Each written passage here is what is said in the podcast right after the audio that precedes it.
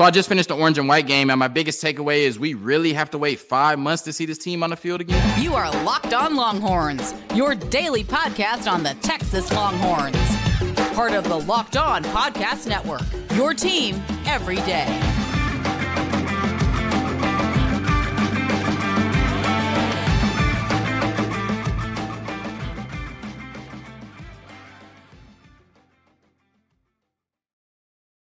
Locked on Longhorns, the show. Jonathan Davis, your host. Today's episode of Locked on Longhorns is brought to you by FanDuel Sportsbook, the official sportsbook of Locked On. Make every moment more. Visit fanduel.com slash locked on today to get started. On today's episode of Locked on Longhorns, we're talking the orange and white game. A lot of great players, a lot of great plays on offense and on defense. We discuss all of that and more on today's episode of Locked on Longhorns, part of the Locked on Podcast Network, your team every day.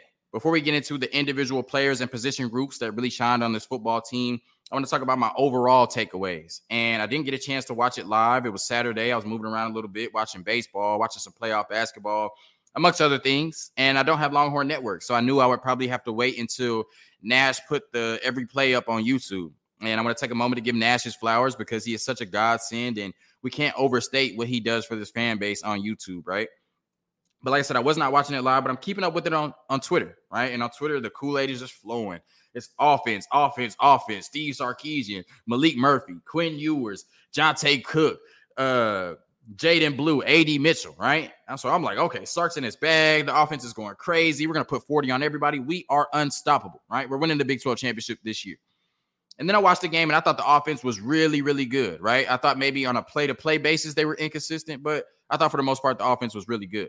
But that wasn't my takeaway when I watched it. When I watched it, I said, that defense is flying. That defense looks amazing. And that defense looks like a unit that could be a top 40 to top 50 defense every year at the 40 acres based on the talent we're bringing in and based on the development we have seen from this coaching staff. When you look at the 180 they've made from 2021 to what they look like going into the 2023 season, it's night and day. And I'm going to say this right now by 2025, Pete should and will be a top head coaching candidate in college football. Now let's talk about some of the individual position groups and players on this football team that really shine to showcase their talents on Saturday. And we're going to start with the quarterback room because Steve Sarkisian says that quarterback is the most important position not only on your football team but in sports period. And I tend to agree with him when he says that. And he on Saturday confirmed that Quinn Ewers after the game will be quarterback one heading into the first game.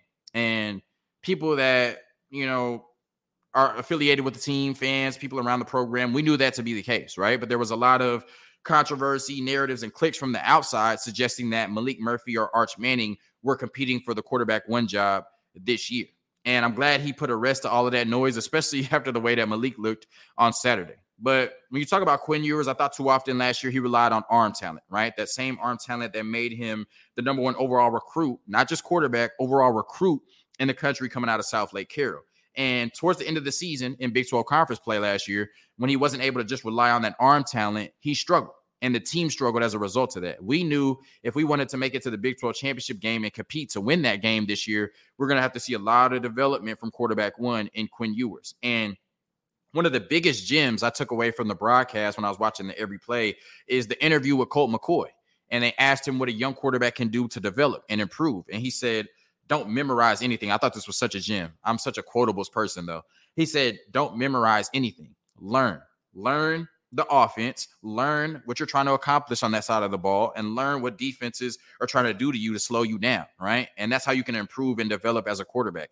And that's the development I think I saw from Quinn Ewers on Saturday. He looked like he had a much better understanding of the offense, and he consistently found the open receiver. Too often last year, he was not going through his progressions and his reads. He was locking on to Xavier Worthy when there were opportunities to JT Sanders and Jordan Whittington underneath. And then on that same breath or token, he was – locking on too often to the deep pass, right? When he could have not went broke taking a profit, right? Short to underneath. But on Saturday, when X was open, he went to him. When Whit was open, he went to him. When JT or AD when JT Sanders or AD Mitchell was open, he went to them. When nobody was open, he went to his check down, right? And like I said, that's the progression and development you want to see from Quinn Ewers, coupled with that arm talent that we've been raving about since high school. And what I saw on Saturday gives me confidence that individually, Quinn Ewers will have a bounce back year and be one of the best quarterbacks in college football. But this offense that has been good the last two years under Steve Sarkisian will start to make that transition to great and hopefully elite in 2023.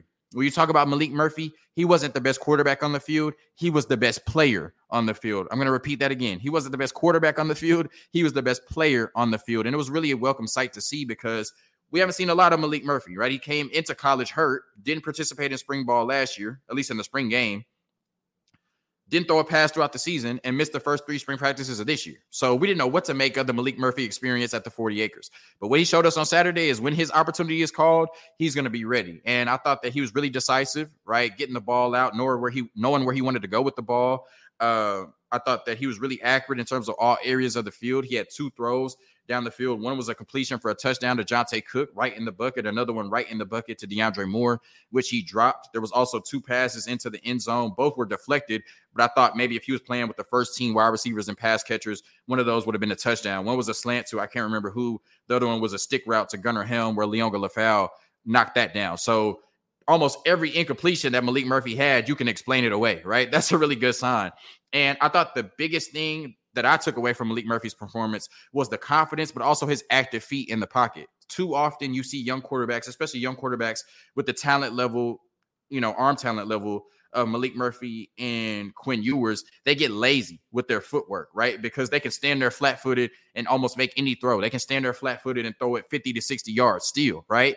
But what I saw from Maalik Murphy and his ability to be accurate, moving to the left, standing in the pocket, or moving to the right, that was because he had active feet in the pocket. On every play where he was throwing the ball, he constantly kept his feet moving. And that's something that we saw inconsistently from Quinn Ewers last year. So it shows that in his second year under Steve Sarkisian, Maalik Murphy has shown a great develop, great development a great deal of development as well. And it was good to see it finally come to fruition on the field on Saturday. And I think he confirmed two things. One, he confirmed that he is quarterback two, and there's a decent sized gap between him and Arch Manning right now at quarterback three. And I think the second thing he confirmed is that next offseason, there's going to be a legitimate quarterback competition uh, you know, going into the season. And I think it's going to be a really tough decision to make for Steve Sarkisian. I don't envy him being in that position, deciding between Maalik Murphy and Arch Manning who will be your starting quarterback going into the SEC. When you talk about Arch, I did not expect him to get as many snaps as he did. So that was really good to see. Um, I didn't even think he would be out there signing autographs before the game, you know. So maybe I'm putting too much credit uh, on the Manning name, but I didn't think there were a lot of opportunities for him to make plays. You know, I thought the offensive line as a whole was not great on Saturday, but I thought, especially when Arch was in, they just didn't do anything for him, right? He couldn't make any plays or didn't have any time, and I didn't think his wide receivers did a great job of getting separation. But two things that stood out to me from Arch was one, his decision making, right? It was his first game, all the hype surrounding Arch Manning, living up to his recruiting ranking. Maalik was balling, Arch was balling. I mean, Quinn was balling. I thought Arch maybe could have tried to force things, but he didn't. Even when nothing was there, he kind of just took his L's and took his lumps and, you know, didn't have a good day there were no splash plays to be made on offense, but the good thing is he didn't make a splash play for the defense. And you see that a lot with young quarterbacks trying to force things. He didn't force things even in his first action at the 40 acres. And the second thing was his mobility, right? Like I said, there was not a lot there in the passing game, but there were a few instances where he, you know, took off with his legs and picked up six to seven yards, kept the chains moving, and got first downs. That's something that we probably could have saw a little bit more from Quinn Ewers last year. So it's good to see that already as a part of Arch Manning's game because you know, there's going to be times where nothing's open and you're going to have to make plays as a quarterback with your legs. And it's good to see Arch already showing the ability to do that. When you move on to the running back room, I don't think Saturday created any clarification on how this running back room is going to look this year. And it was easy to kind of divvy up the touches because Jonathan Brooks and Keilan Robinson didn't participate. But when all five of those players are healthy, that includes Savion Red, Cedric Baxter, and Jaydon Blue, I don't know who you decide starts, who you decide gets the touches, and who you decide sits on the bench. But I'm thankful I don't have that type of stress in my life. And that's why Steve Sarkisian and Tashard Choice get paid billions of dollars to make those types of decisions when you talk about Savion Red, he reminds me so much of Roschon Johnson. And it's not exactly the playing style, but it's the physicality, right? He's somebody that when you put the ball in his hands, you just expect him to get four to five yards. If it's a short yardage situation, you expect him to get the first down. And I think he can be your closer, right? If you go into the fourth quarter of a game with a lead, you're going to win that game if you put the ball in Savion Red's hands because you show me the team and you show me the defense that's going to want to tackle him consistently in the fourth quarter, right? It's just not going to happen. Like I said, he brings that physicality and that toughness, that same toughness that Roschon Johnson brought to the 40 acres for four years. When you look at Cedric Baxter, I think the talent is there, right? You saw the talent that made him the number one running back in the country, but he still needs a lot of development, right? He's three months removed from high school. That's natural. And two, I don't think he's at the point yet to where he can make plays independent of a bad offensive line. I don't think the offensive line is bad, but I don't think they played well on Saturday, right? And so a lot of plays where he was kind of sitting back behind the offensive line, you know, trying to decide which hole to hit. He just got tackled in the backfield or didn't make a lot of plays. There was one play where he got in the open field and made somebody miss, but then right after that, Jett Bush hit him right and tackled him. So, like I said, I, I, you know thought maybe you would have saw more splash plays from Cedric Baxter. Running back position is probably the easiest position to translate uh, from high school to or transition to from from high school to college. But you know, I think at this point, Savion Red, Jaydon Blue, and Jonathan Brooks are probably just a little further ahead than Cedric Baxter. But he's going to be a part of this offense this year, and definitely still looks like the future of the running back position at the 40 acres.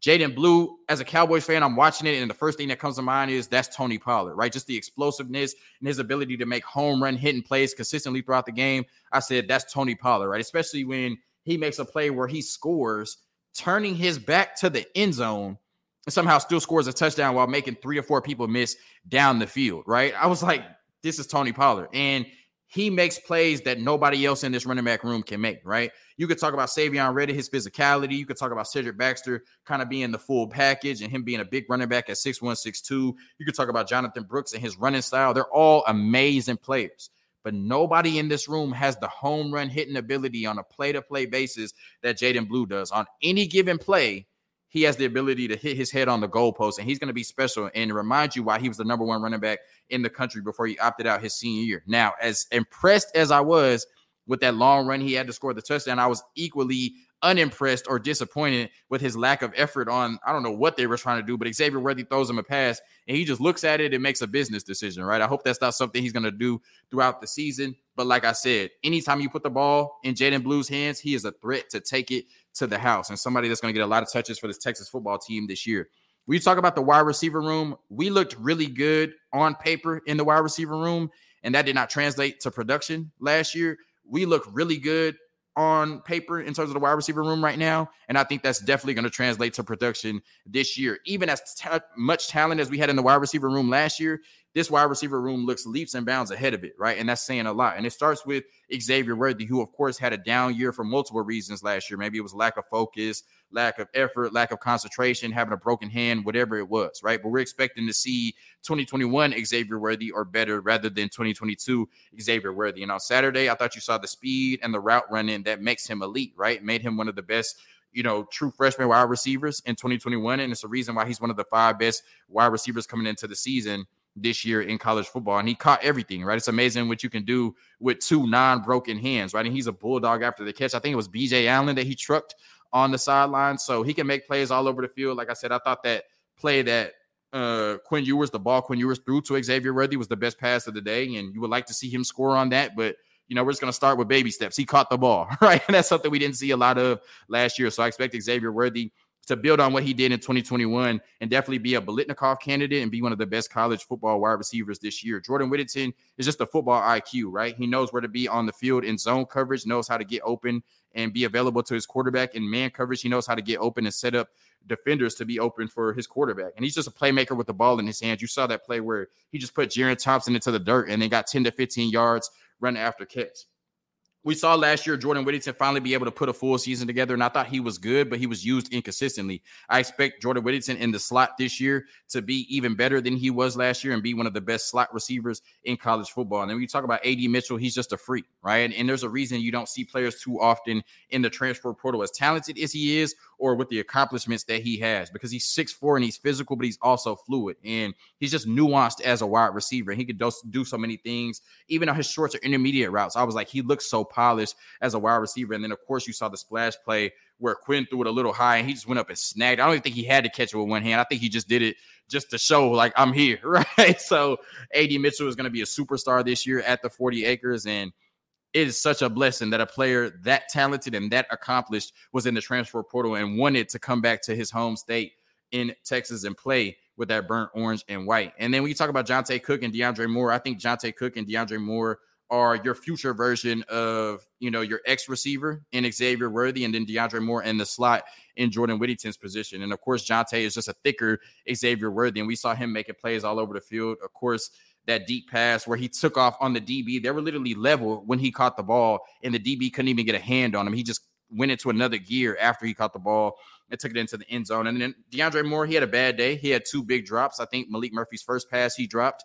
and then of course the deep pass, which potentially could have been a touchdown. But I think he showed the ability to get open and get separation consistently on his routes, and he's really polished as a wide receiver. And I remember when Ja'Marr Chase in the preseason dropped five passes and people were saying, don't draft him. He's a bust, right? And now he's one of the five best receivers in college football. So I think DeAndre Moore had a bad day, but he consistently got open. He's going to be a really good wide receiver for this Texas football team. Like I said, Johntay Cook and DeAndre Moore are your future and maybe more talented version of Xavier Worthy and Jordan Whittington.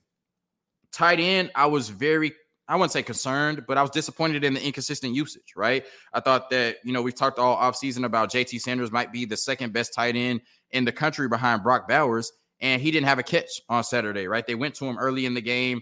Coverage was tight, but he did drop the ball. So that's on JT Sanders. But, you know, Steve Sarkisian is going to have to find a way to utilize all of these players in the offense this year, and JT Sanders is going to be a huge part of that. So for him to not have a catch in the orange and white game, I was a little disappointed in that. But obviously, I still expect a huge season from one of the most talented players in the country, period, in JT Sanders. And even Gunnar Helm. I remember, like I said, the play where Liona Lefau knocked the ball out of his hands in the end zone, but he wasn't utilized a lot as well. Like I think tight end in any Steve Sarkisian offense is going to be a big part. So, you know, there were times last year where JT Sanders was used inconsistently, and Saturday kind of felt like deja vu, at least to me, right? Not obviously, I'm not crying. I'm not, you know, it's not a knock on Steve Sarkisian. I'm not, you know, ripping my hair out going into the season. But like I said, we saw inconsistent usage with JT Sanders last year. We saw the same thing on Saturday, and that was concerning. Now, I do want to give JT Sanders credit because on that Jaydon Blue run, like I said, the offensive line was not great all day. But I thought the biggest reason that JT or the biggest reason that Jaydon Blue sprung to the end zone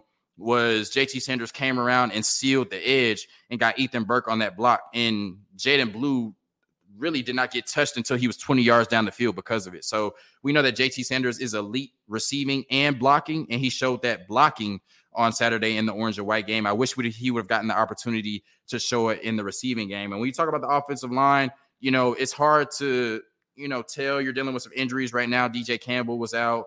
It's different units and different things. I know that, you know, Pete Kwiatkowski was doing a really good job of drawing it up. But I just thought overall the offensive line was not great. You know that Kelvin Banks is a superstar. He's going to be good. Christian Jones was good for the most part. There were a few plays he gave up, but just for the most part, I didn't think the offensive line was great. There was a lot of times where all three quarterbacks, Maalik Murphy, Quinn Ewers, and Arch Manning, were under pressure, and the running backs couldn't get anything going. Like I said, the best play of the day came on a block that was really sprung by JT Sanders and not the offensive line. So, you know, I think that, you know, the offensive line is just going to have to figure out who the five best are and continue to grow and develop throughout the course of the offseason. They're going to have to get healthy, but I thought on Saturday they did not have their best showing. Now, as I always say, iron sharpens iron. And if the offensive line wasn't great, that means that the defensive line was dominant. And that's all I saw, you know. And I thought Pete Kwiatkowski did a really good job of, you know, calling plays for the defense, right? I never was watching the every play and I was like, oh, I know where they're coming from or how many they're going to bring or what coverage they're in. I thought he did a really good job of that. And like I said, the defensive line was dominant. They caused havoc for each offensive line unit, right? T'Vondre Sweat, Byron Murphy, Ethan Burke, Alfred Collins, Sydir Mitchell, and Justice Finkley were all players that I saw specifically making plays. Like I said, the defense were the the standouts to me on the day, right? And I think, you know, I think they had like five or six sacks in the orange and white game. So they were really causing a lot of havoc in the backfield, and the running backs just had nowhere to go. I remember there was a play or there was a series where the first series, I don't know if it was the first series of the game. It wasn't the first series of the game because they went three and out. But the series where I think they gave the ball to who did they give the ball to three straight times? They gave the ball to I think Jaydon Blue three straight times on the goal line. And he got stopped on first, second, and third down. And then finally, Cedric Baxter got in there on fourth down. But that just shows how hard the defensive line was playing. When you make three straight stops on first, second, third, and goal, right? The defensive line was balling. Like I said, six to seven sacks to their name. They caused havoc and pressure all day, right? Regardless of who the quarterback was, regardless of who the offensive line unit was. And then when you talk about the linebackers, because the defensive line was so dominant, they were making plays as well, just flying from sideline to sideline, making plays all over the field. Of course, the All American Jaylan Ford, but I saw David Gbenda. He made plays. Like I said, Jett Bush made a hell of a play in the open field against the number one running back in the country, and Cedric Baxter. Mo Blackwell doesn't miss tackles, and when he hits you, you're gonna feel it, right? And then we saw Anthony Hill and Liona Lefau both make splash plays at that linebacker position as well. So just talent and depth is crazy. And then when you talk about the DBs, the coverage was sticky. I thought early on there was a few drops. I thought Jordan Whittington had a drop. JT Sanders had a drop. Of course, DeAndre Moore had two drops. But even then, with those drops, I thought the coverage was really sticky, right? And Ryan Watts and Terrence Brooks, they were really good throughout the game. Jahdae Barron, he just brings so much to this football team. But even the corners behind them, whether it was Xavier Bryce, uh, Austin Jordan, Maalik Murphy, you just, I mean, not Maalik Murphy, Malik Muhammad, right? Like I said, you just saw them all really being in the hip pocket of those receivers. And that's going to bode really well when they have to cover, you know, receivers not on this Texas football team, because how often are you going to face a room as talented as what you go against every day in practice? And then in terms of the safety position, I thought Jerrin Thompson, who's one of my favorite players on the team, he had a few light skin moments. You know what I'm? That's I like to say last year. He had a couple light skin moments in this game, right? He had the one play where Jordan Whittington just trucked him into the earth, you know, Bijan Robinson, Billy Bowman style, and then picked up 10 to 15 more yards. And then on the play where Jaydon Blue scored, Jerrin Thompson was in position to make a play and kind of just sat there, you know, shuffling his feet and let Jaydon Blue run right past him, right? It was one of those business decision, Mr. You know, go 30,